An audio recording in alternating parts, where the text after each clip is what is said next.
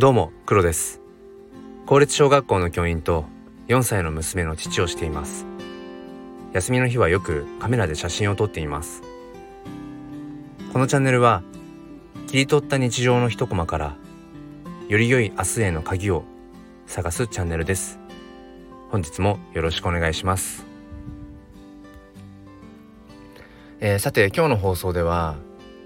えー、命には限りがある。ということについてお話をしたいと思います。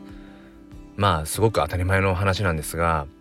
まあ命というのは必ず、まあ、終わりがありもちろんそのね、えー、終わった命っていうのは次のまた命につながっていく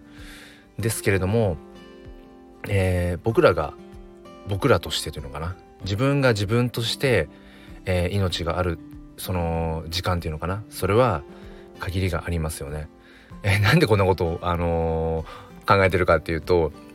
まああのー、最近ねあの桜がもう僕が住んでいる地域では、まあ、散り始めていて、えー、この前も、まあ、カメラ片手に、まあ、ちょっと山の方に、え行ったんですが、えまあ、散ったね桜の、ま、花びらが、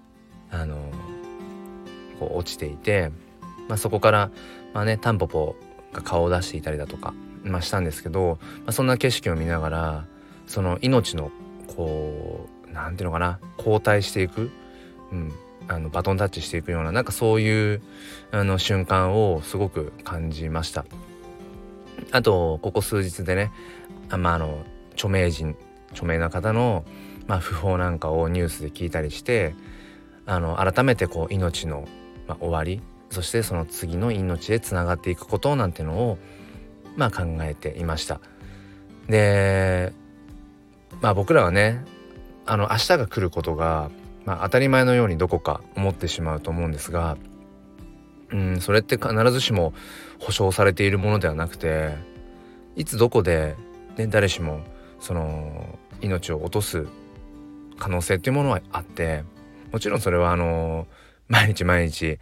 ビクビクしながら生きるっていうわけではないんですけどうん、常にやっぱり明日がね来るっていうことが当たり前ではないんだ。ありがたいことなんだっていうことをやっぱり忘れたくないななんていうふうに、えー、思っています。えー、あとその何ていうのかな。まあいつ自分のね命が終わるか分かんないからもう切断的に生きるんだ。今が良ければ全てよしっていう、まあ、振り切ってしまう そういうあの考え方もあるかもしれないんですが、まあ、そこまで別にねあの振り切らなくても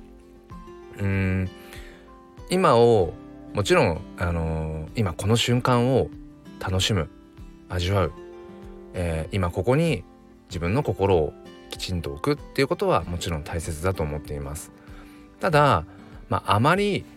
うーん何て言うのかなうんもちろん生きていく上で 今この瞬間だけをじゃあ考えて生きていればいいかっていうとなかなかそうもいかないですよね。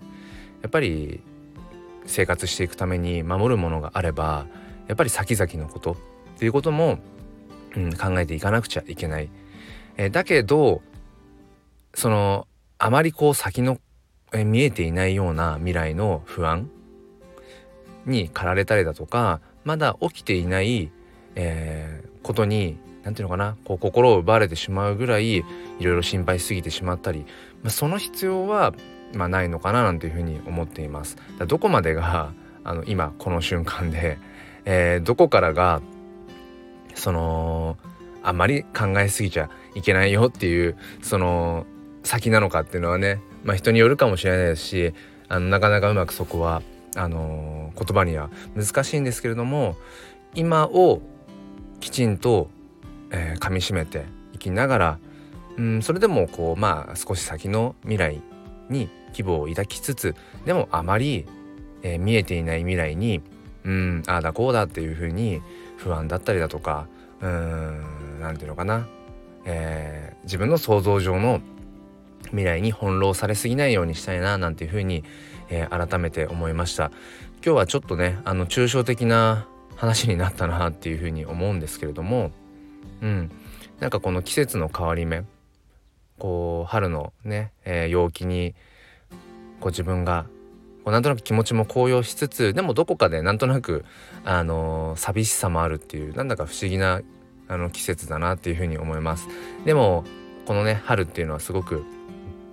えー、僕は好きです。えっとなんかね新しい顔ぶれだったりだとか新しい環境で